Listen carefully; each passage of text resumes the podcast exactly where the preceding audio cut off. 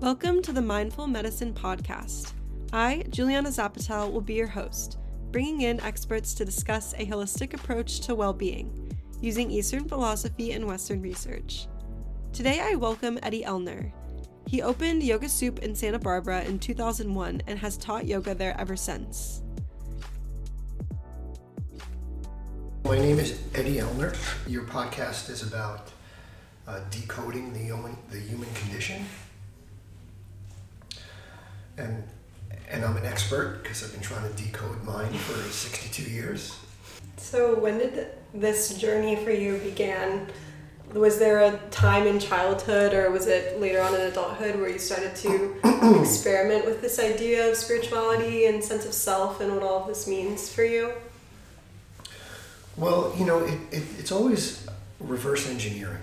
Like, you, you always realize what you were going through after you went through it and what its significance was, and events that seemed noteworthy actually weren't that important, although at the time they seemed to be, and events that you had overlooked all of a sudden appear like, oh my God, that was it. That was the, the, the moment.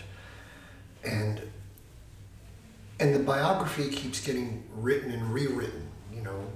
So for me, the way I'm used to telling that story is that I was living like a little New York City life. I'm from New York and struggled to put the New York City life together, and somehow I had arrived to a what most people would call a good job with good prospects, and the work I was doing wasn't very uh, fulfilling, but I had lots of friends and had a, a, I was with a, a woman who I was in love with. And then in rapid succession, I was raised by my grandparents. My my grandmother died. My grandmother got sick and with cancer and saw her through her illness and she died. Uh, the girl and I broke up. Um, the job I had, I quit. And all of a sudden, I felt just and and these things all happened seemingly voluntarily. I mean, not my grandmother dying, but it's like it seems somehow I was making these choices, but the result of making these choices annihilated me. But I didn't have a spiritual background to put it in context. It just seemed like life is falling apart.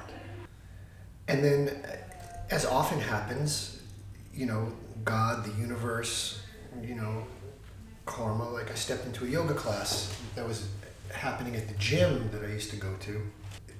Physically, I had constructed a body that was so thick, meaning traditionally kind of young man thick, with big arms and big shoulders, and you know, I played all the sports and was very active, and and when you took that body into a yoga class, it was basically useless.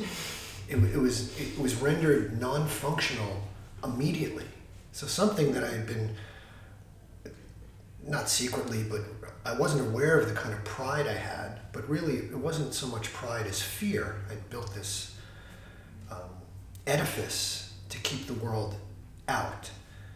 And I'm using language that's familiar to me now. Back then, that was not my understanding. It was just confusion and if someone said lift your arm and I could barely get my arm, you know, over my head or, you know, the, the, the cliche touch your toes, are you kidding me? And after the first class, I just didn't even think about it. I just kept going.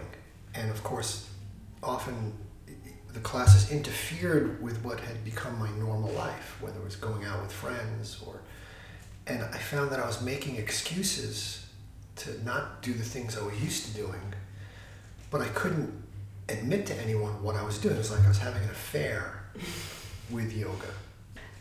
In a way, do you feel grateful for that sort of rock bottom you had to hit to reach that point to even step into a yoga class? I know that that sometimes is like a double edged sword of like, it was like you were losing everything, but it also was like a new beginning in a way.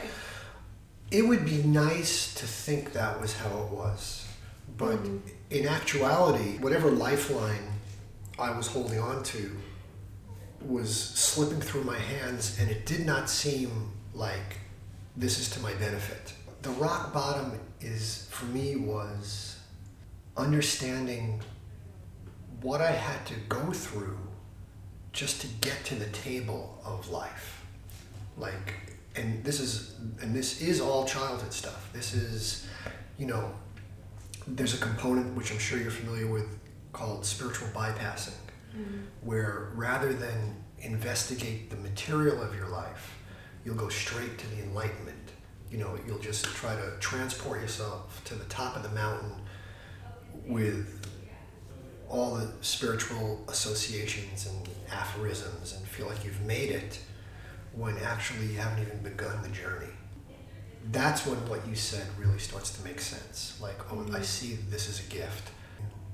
And so, how would you explain this idea of enlightenment? By all the indicators, I'm clearly not enlightened. so, so I can only speak, you know, of it from that perspective. But it, it seems that you're not so easily offended by by the world you inhabit. Um, therefore, and you're not so af- afraid of the world you inhabit. So therefore, you're not building up defenses against it, and you're not telling stories that you realize are, are designed to, to keep the world at bay. You're willing to investigate your own reaction and see that it it's not based on reality.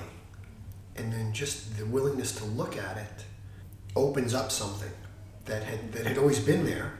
You know, no when people say that, you're getting in touch with something that's already there. And I say that all the time in class. Mm-hmm. What it, well, it means for me as a yoga teacher who, who deals with body parts that if I if someone says relax your tongue, okay, and you actually do it, so that means in your mind you go to where you're t- you're used to having your tongue, mm-hmm. and then you somehow say okay, relax tongue, and in the relaxing of the tongue, your jaw loses its clench. And when your jaw loses its clench, your throat untightens. And you may notice that your breathing changes. And these are very simple things, right? This is all happening inside, and all that was needed for it to happen was you to get interested in it. Because if you think of the things you are interested in, you know, if you're interested in your appearance, there's no amount of work you're not willing to do to enhance your appearance not many people think about the inner appearance of like, well, how's my liver, or how's my heart, you know, the, you know. And so when you bring your attention to these places, and you realize that oh, there is a certain clenching going on, even if it's just to present yourself a certain way. When you when you realize that's taking place and then you say stop. Like you're issuing the command to all these body parts. You don't have to be on high alert. You don't whatever assemblage of body parts your mind has put together so you'd be more attractive or you'd be um, you wouldn't be excommunicated when you stop doing that you're left with a feeling of space like oh wow like visibly nothing really has changed but your experience of your own body and you know life has this potentially profound shift. You could say that your tongue is now enlightened if it's not holding on for dear life. You could say your your small intestine.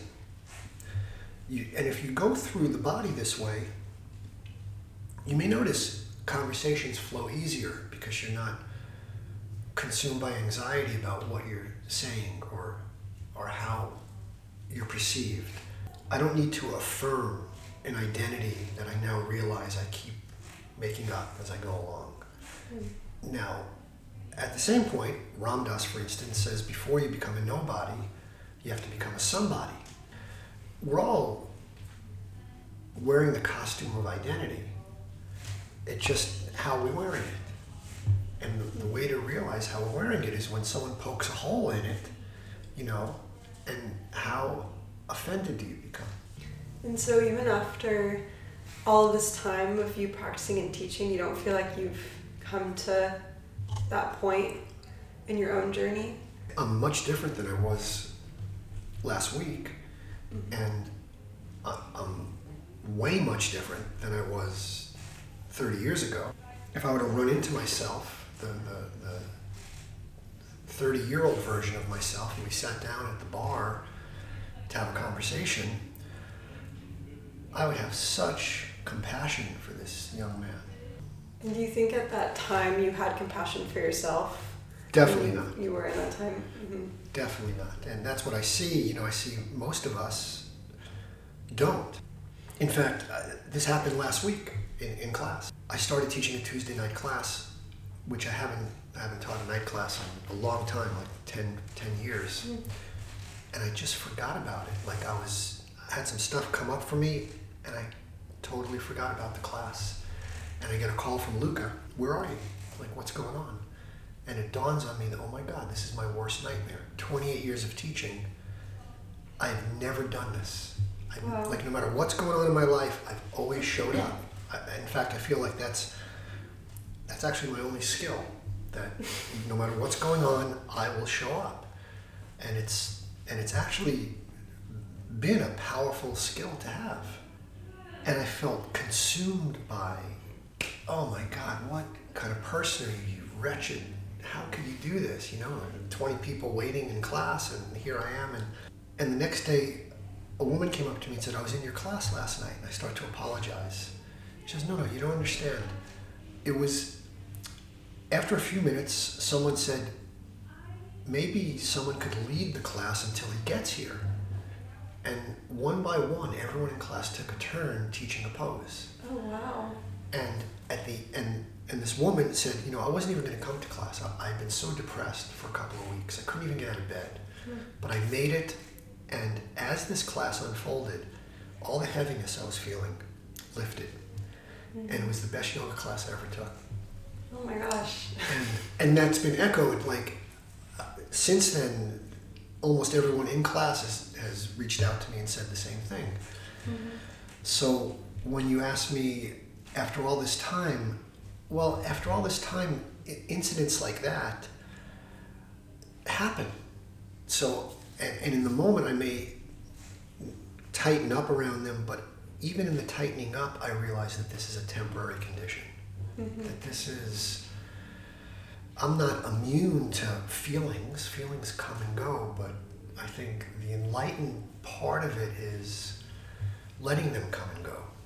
Whereas if, if a feeling is strong and if it taps into an earlier feeling or you know an earlier wound in your life, it would have the capacity to really rivet you, you know, and then you feel that's where you start to disassociate or you get depressed or paralyzed. Whereas, okay, this is what embarrassment feels like. This is what confusion feels like. This is what joy feels like. Like, mm-hmm. you just accept the fact that there's always an oscillation between pain and pleasure and, and liking and not liking. And, you know, the, the big ticket religions, uh, I think of Buddhism mostly, basically all they do is remind you that these, these are fluctuating conditions and not to cling to them and not to create an identity around them. So when you look at the culture and you see a culture that is established to maximize pleasure or enhance, you know, enhance a sense of self, inflate a sense of self, that doesn't take into consideration the natural polarity between pleasure and pain and gain and loss and Yeah. then of course people are batshit crazy, you know, on edge because they, they you start to believe that you should be able to get it right. You should be able to, not only to get it right, but to keep it there and to maintain it. And if you just worked a little harder, or if you just sorted out through things a little bit better, or, or hack the system a little bit differently, then you could live on this endless ride of You know, it's like it's like heaven. Mhm. You know, Yeah. um, that hasn't been my experience. Yeah. Yeah. Yeah, I think it's funny when we get triggered by certain experiences that open old wounds, and then we dig deeper into those wounds with our own thoughts, and then we put all these meanings onto it, and oh, I'm such a bad person, and how could I do this? And it's like we continue this cycle when we could meet it with compassion, and then Mm. that wound over time will begin to heal itself, which is something I think we always overlook how strong that is. You said that much better than I did. yeah, yeah, absolutely. Thank you. Yeah, something I've been grappling with myself. It was just funny how you said you've never missed a class because I have in the beginning, my first year of teaching, I would dream every night before I'm not going to wake up. Like I would have a dream that my alarm went off and I was late, and it never happened. And it was Mhm. like I was my mind wanted to torture itself with something that wasn't even even occurring. Right. Just the Yeah. trepidation, or, or you, it's not even. It's that, and what would the consequences be hmm if I did that? You know, I mean, how I would not just would I get fired, but like I would be.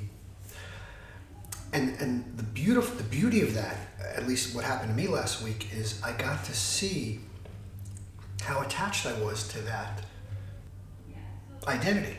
That oh, I'm this guy who doesn't do this. Well, Mhm. sorry, not anymore. Yeah. you know. It's hard to, uh, the ego I feel like is really looking to define itself. So whether it's a really bad thing that happened that day or a really amazing thing, it's going to use that as fuel to say, Mhm. oh, now this is who I am. And I either am really upset about it or it's amazing and I'm the best person. And it's like always in these extremes, it's really hard to find that centered middle where you can allow these things to, to flow through. Because the ego doesn't care about good or bad. It Mhm. like it just wants it, it needs to be. So either one will work to Right. reinforce that sense of self. I'm the best or I'm the worst. Yeah. Like And how for you have you reconnected to the self beneath the ego? Is there something that has helped you come to that space in times where you feel the ego is being very loud? I had a certain understanding of obviously we all have an understanding of how we grew up.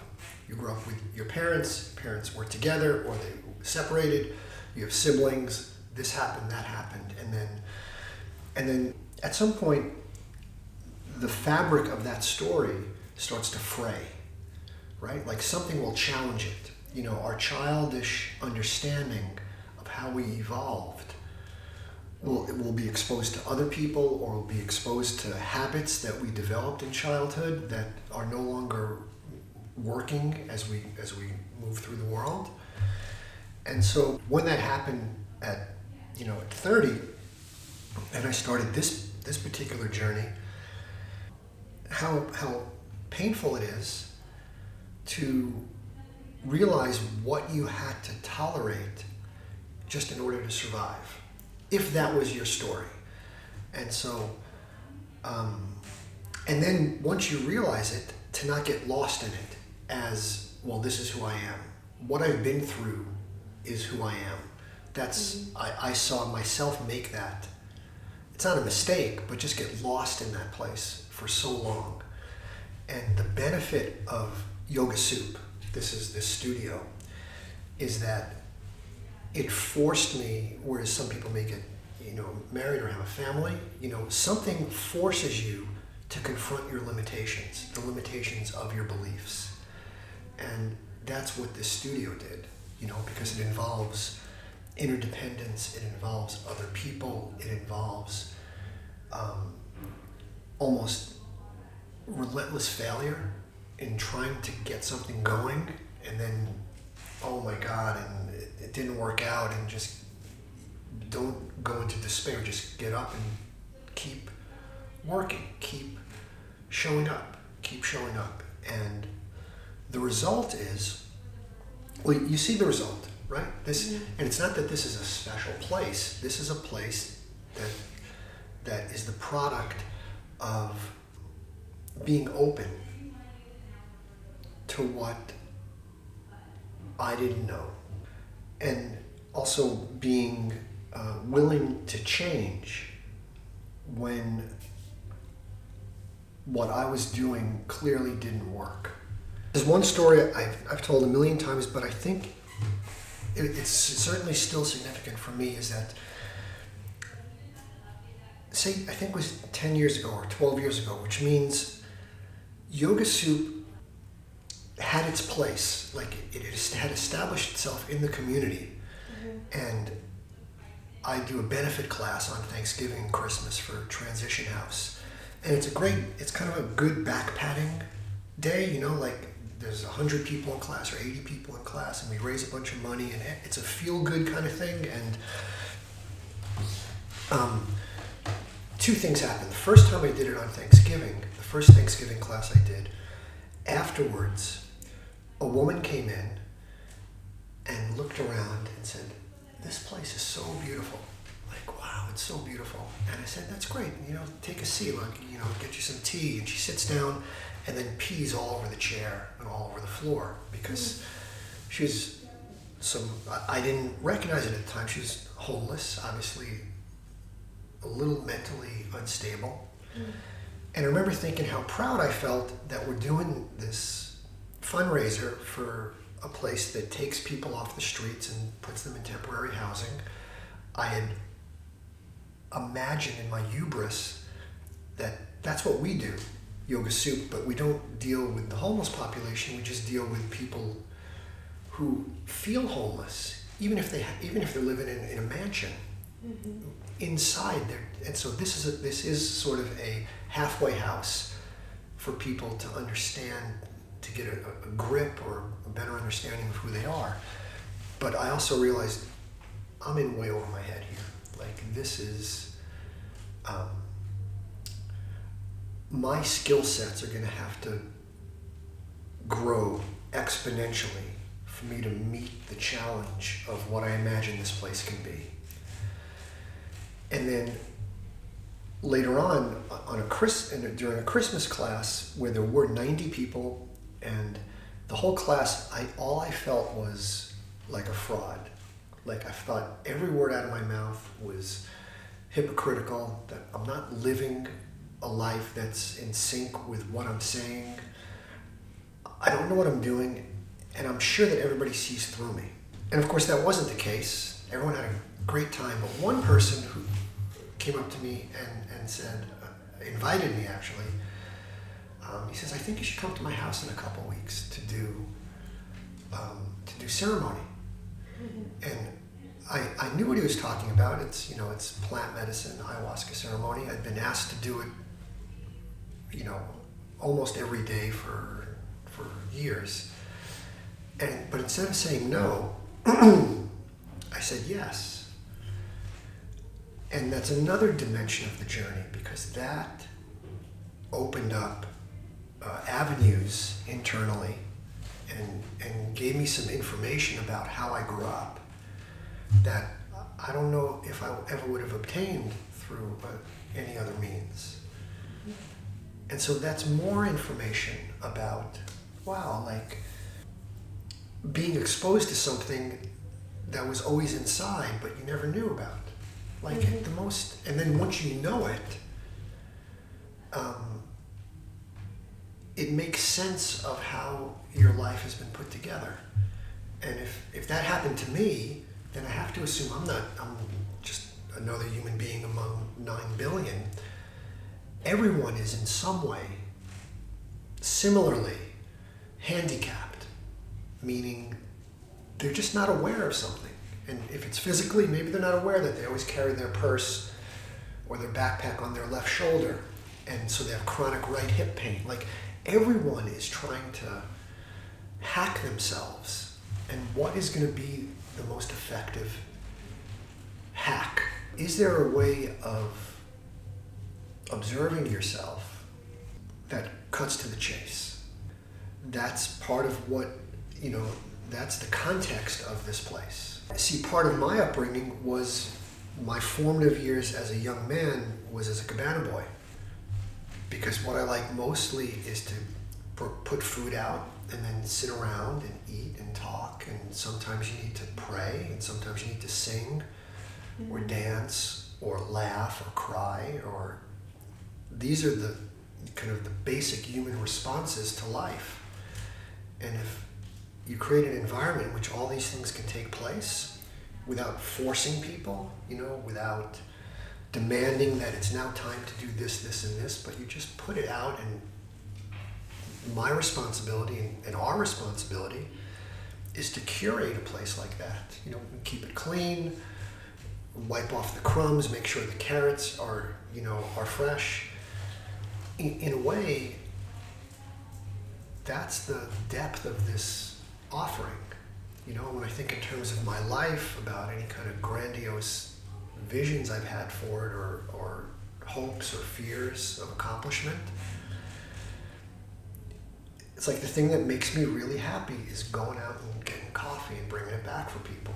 And this is this is gonna this is unique to me. It's not everyone's gig, but it's important to know kind of what your gig is. You know, otherwise you may be trying to satisfy your parents or satisfy your your culture, or you know, to you know. So it is important to to be comfortable with with your offering. Mm-hmm. You know, and then I think out of that comfort comes the growth and sincerity, because and, and sort of a natural devotion. So you never really had this vision necessarily that Yoga Soup would turn into what it is today, but is this something that you felt you wanted? I mean, how did this come to you? I always wanted to be a writer. You know, I thought that that was what I was going to do. And when, when I quit those jobs, I spent five years actually writing. That's a whole other story mm-hmm. you know, writing scripts and going through that whole life and lifestyle. Um, and simultaneously, I was going to yoga, you know, and I think, and I've noticed over the years, a lot of people, you know, the yoga ranks are full of kind of aspiring slash failed actors, mm-hmm. writers, you know, performers of some kind because it takes a certain kind of desire to be seen and a, and a desire to express yourself that's required of a yoga teacher. Egoically, you wanted it to be on a big stage.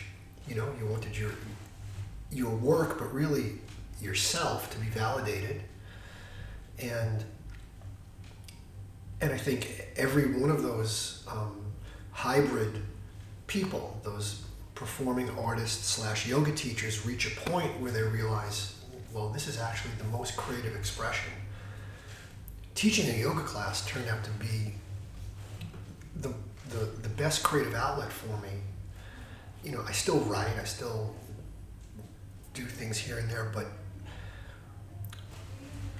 yeah, I feel like every class is like writing a, a, little vignette, like a small, like there's a beginning and a middle and an end it's supported by a soundtrack or silence, and the music has a certain intelligence to it that wants to support the message.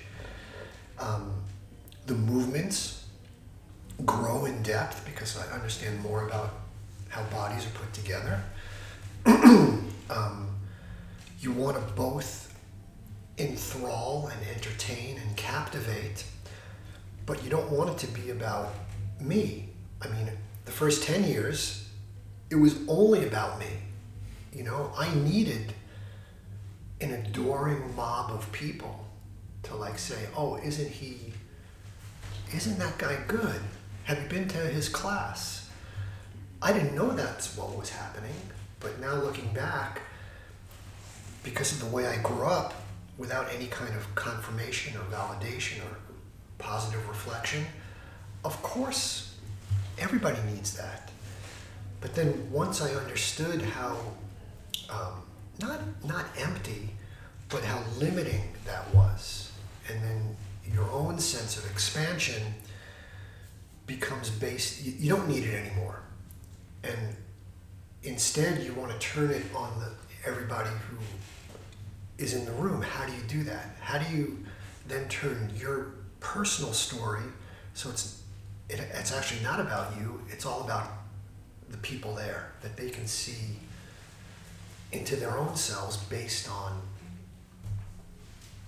based on whatever it is you're doing. What do you feel like your values are as the owner here? I feel like a lot of it is focused on giving and, and community oriented, like by providing the carrots and sweet potatoes and the tea and you know what is that how does that create the energy that happens in yoga soup You asked me um, if this was always my dream, you know, and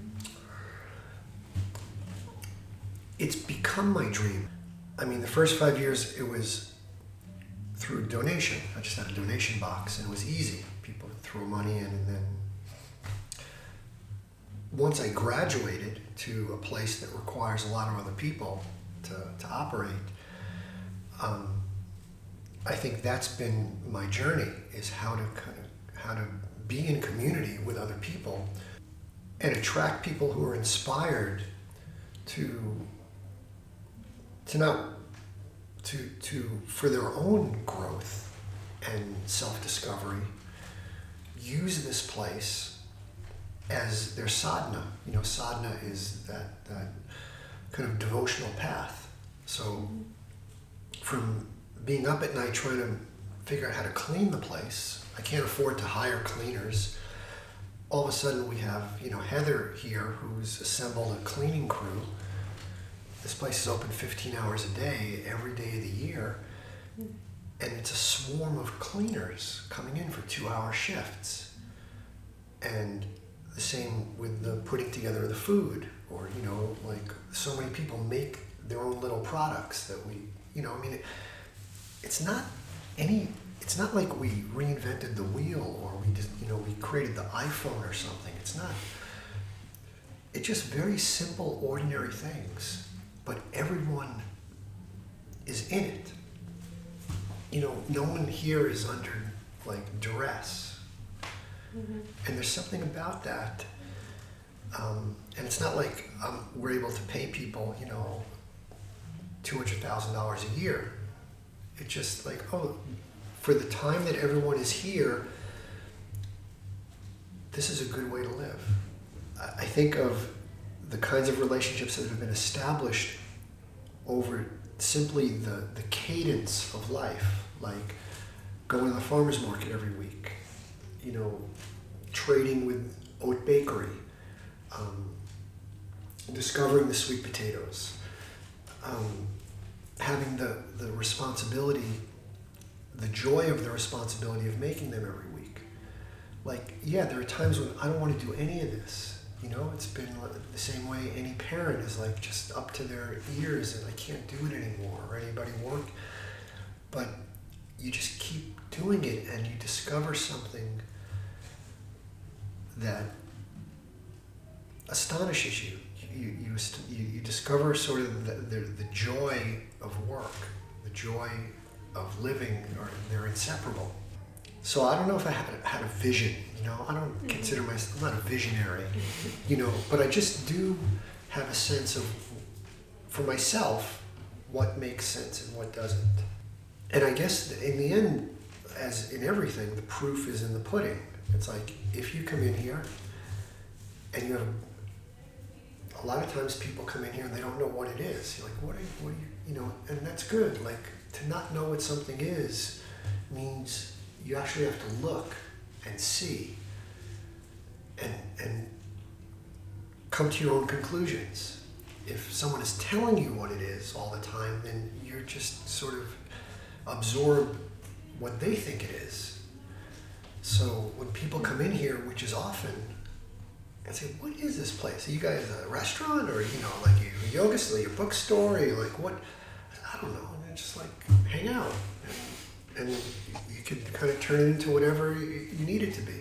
Mm-hmm. And um, yeah. And I'm sure this wasn't like happening overnight. You know, this obviously took a long time to attract all of these people that are now a part of this community. Mm-hmm. Um, and I guess something I always try to live by is like when you feel like you're doing something very authentically and because it's in alignment, it'll ultimately, I don't want to use succeed as a word, but it'll ultimately become kind of its own thing.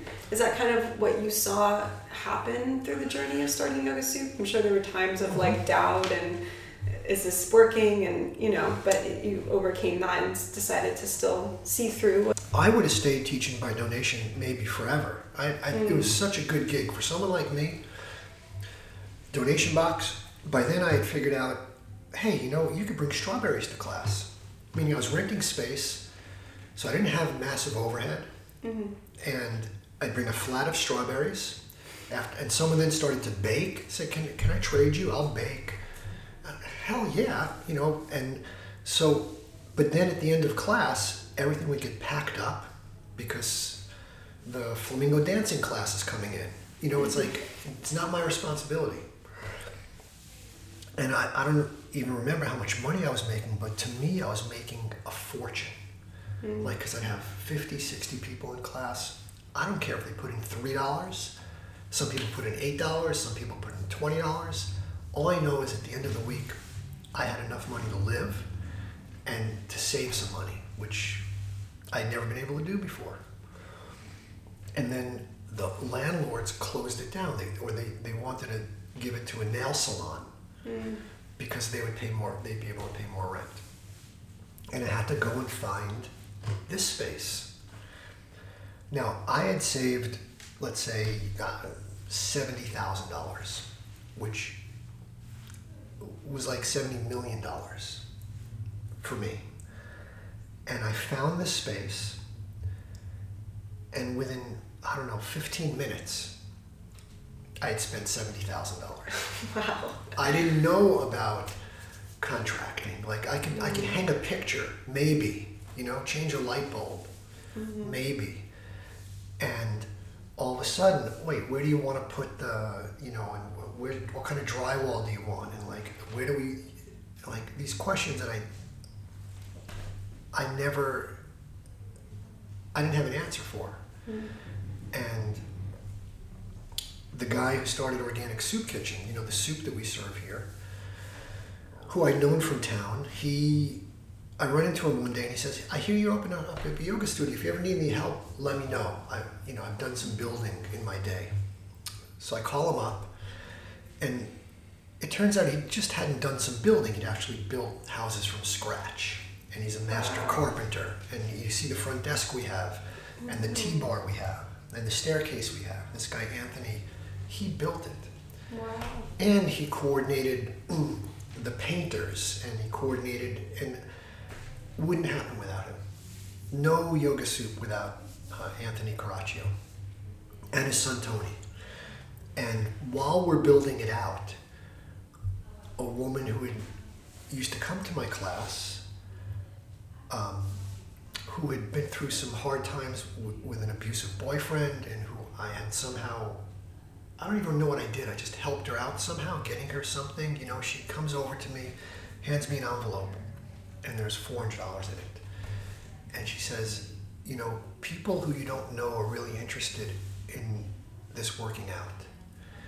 And the four hundred dollars, you know, uh, I bought a few cans of paint with it, but the the, the that message, I, and I still talk about it. You know, mm-hmm. that's how important it was, and and that's how this place got built.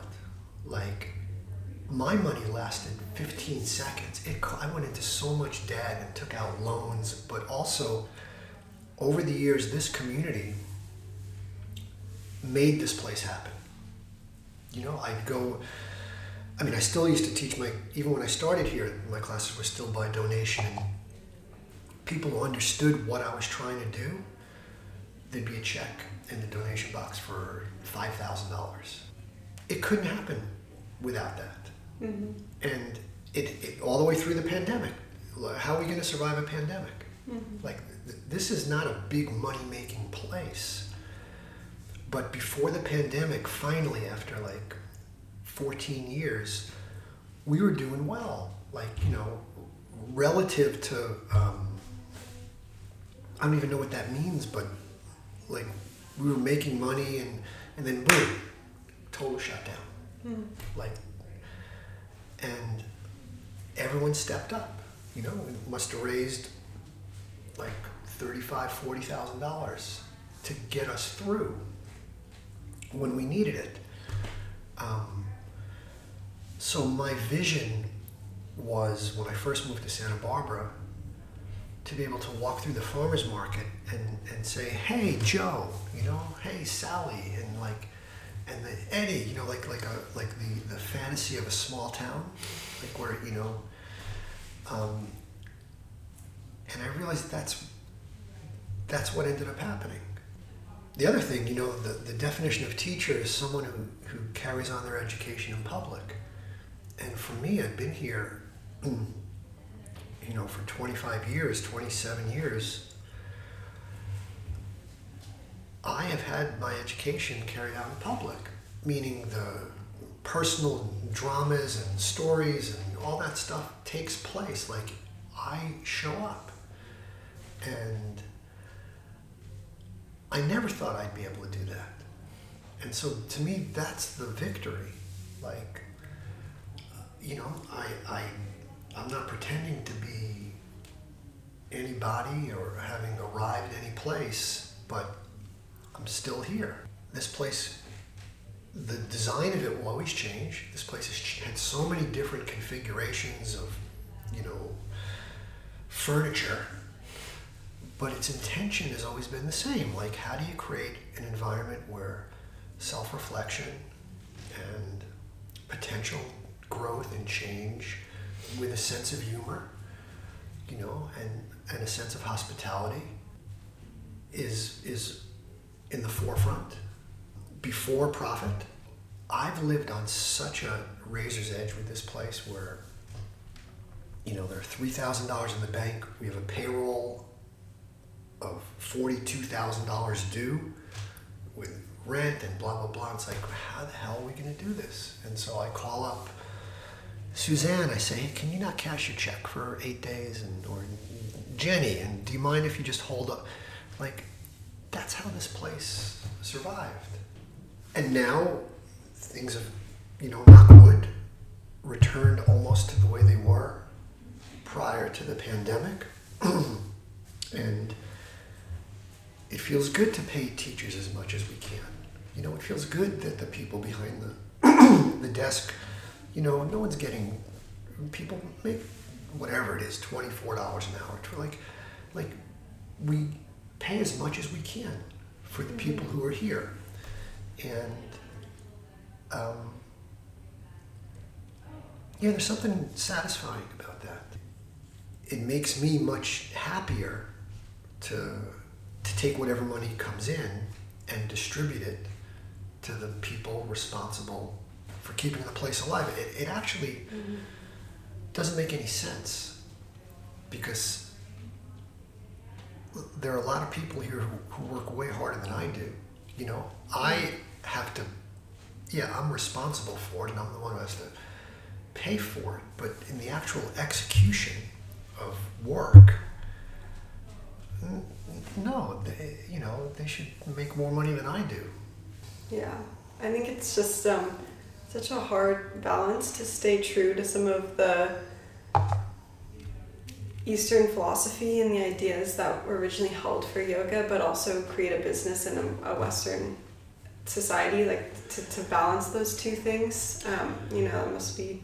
Yeah, I think the nature of the, the West obviously is to exploit. Yeah. You know, I mean, if you mm-hmm. just, it, to generalize, I mean, the West colonized and, you know, you could see, you know, you can, in some way, um, feels the right to be able to do things like that. So mm-hmm. if, if profit and um, is the driving force, or if identity is the driving force, and therefore that, you know, it's like the ideology of a cancer cell is expansion. So, you know, if you use CorePower as an example, yeah, how many more outposts can we build because it's run by venture capitalists mm-hmm. that have a bottom line that, to their investors? That's a lot different than the way this place is run. Mm-hmm. You know, so again, I don't know which is better or worse, and there's good that comes out of the most unlikely places. Um, the same way there's bad that comes out of the most unlikely places, you know. And you know the great philosophies, you know, like Stoicism or you know or Buddhism, you know, they just it seems like they come from someone sitting down for a while and saying, "I'm not going anywhere until I sort this thing out. And because none of us really today ever sit down for a while, you know, we're always busy, we're always kind of future oriented, wanting to get to the next place, and everything we do now is done hoping it will lead to something like to just sit down and like, God damn it, what am I actually engineering my own suffering? Mm. You know, is my desire to get this thing up and running. So to build into the into the place some room for solitude or quiet, you know, um, yeah, that seems to be the biggest challenge for most people I know. You know. Yeah. Yeah, I think that's what's so powerful about something like a yoga class. It's like you gather in community and realize you're not alone in your suffering, and then you also get quiet and go inward and, and allow the suffering to like melt a little bit and, and soften. I think those are kind of like some of the two biggest things that yoga has brought me, at least, Mm-hmm. in that way. Yeah. Yeah, yeah, those are good gifts. Yeah. Mhm. Yeah.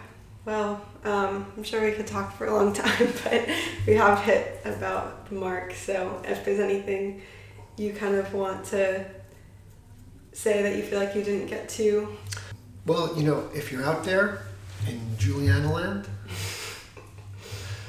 um, put out a plate of, of whatever's easy for you to get. You know, no matter what you're doing, you know, bake some cookies or just, you know, you probably just could gather fruit that falls off a tree someplace and then just put it out and go from there. And then give your pitch or give your spiel you know, or make some soup. Soup's really inexpensive. You know, you just make a big pot of it. And that opens up uh, the conversation, you know, in a little bit more agreeable way. mm, And um, yeah, that's my big, big piece of parting wisdom, yeah. Thank you. You know. Um, yeah, thank you. Thank you. Yeah.